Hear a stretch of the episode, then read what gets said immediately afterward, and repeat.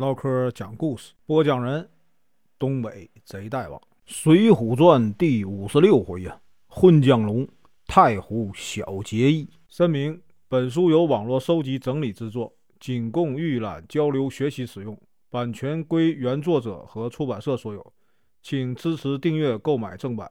如果你喜欢，点个红心，关注我，听后续。上回说到，宋江率领军队啊进入苏州城，派人呢灭掉啊城里的火，安抚城中百姓。宋江聚集了诸将，得知啊宣战孔亮、施恩战死，十分的伤心呢。今天啊，咱继续啊往下说。费宝等人帮助宋军夺了苏州，来辞别啊宋先锋。宋江极力挽留啊，不成就让这个李俊呢亲自送他们回这个余刘庄。费宝四人回到啊余刘庄，安排了宴席招待李俊。在这个宴席上啊，费宝啊对李俊说：“小弟这个人呢很愚钝，但是呢曾听人说过‘为人有兴啊必有衰’这句话。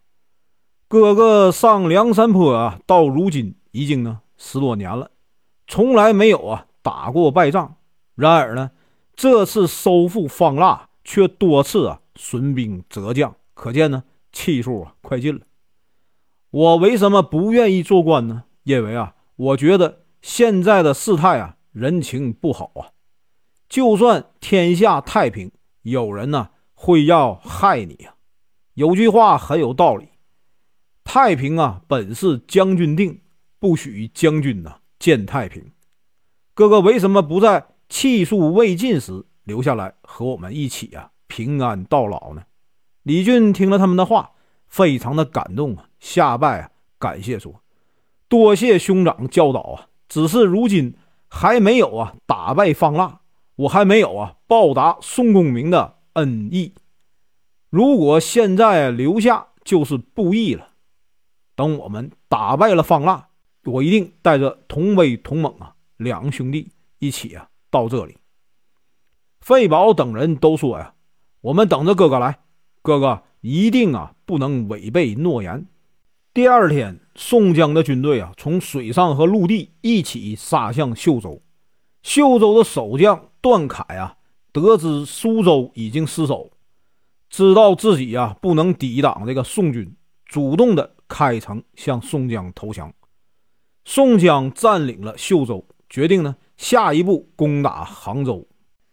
杭州的守将是方天定，统领的七万多兵马，手下呢有四个元帅啊，二十四名战将，不好对付。宋江将那个众将啊召集起来，商议破敌的计策。柴进呢主动请命，要深入啊方腊的地盘呢，打探消息。宋江十分高兴，派啊刚刚回来的燕青和柴进一同啊前往。燕青呢这次回来是报告说，这个卢俊义的军队啊已经攻下湖州。卢俊义呢想再调一些军马啊去攻打独松关和德清县。宋江呢很高兴，就命令卢俊义啊率领朱武、林冲、董平、张清等啊。一共啊二十三个头领前往攻打呀独松关，又命呼延灼、索超、穆弘、杨雄、刘唐等十九位啊头领攻打德清县。柴进打扮成秀才的样子，燕青呢扮成仆人，二人呢上路前往方腊的地盘。吴用呢又建议说呀，杭州的南边是钱塘江。如果我们呢派几个人到南门外江边放起信号炮，就能让城里的人呢慌乱。于是呢，派这个张衡、阮小七、侯健、段景柱等人呢，率领三十多个水手，带了十几个信号炮啊前去。宋江回到秀州，与这个众将啊继续商量攻打杭州的事儿。这个时候呢。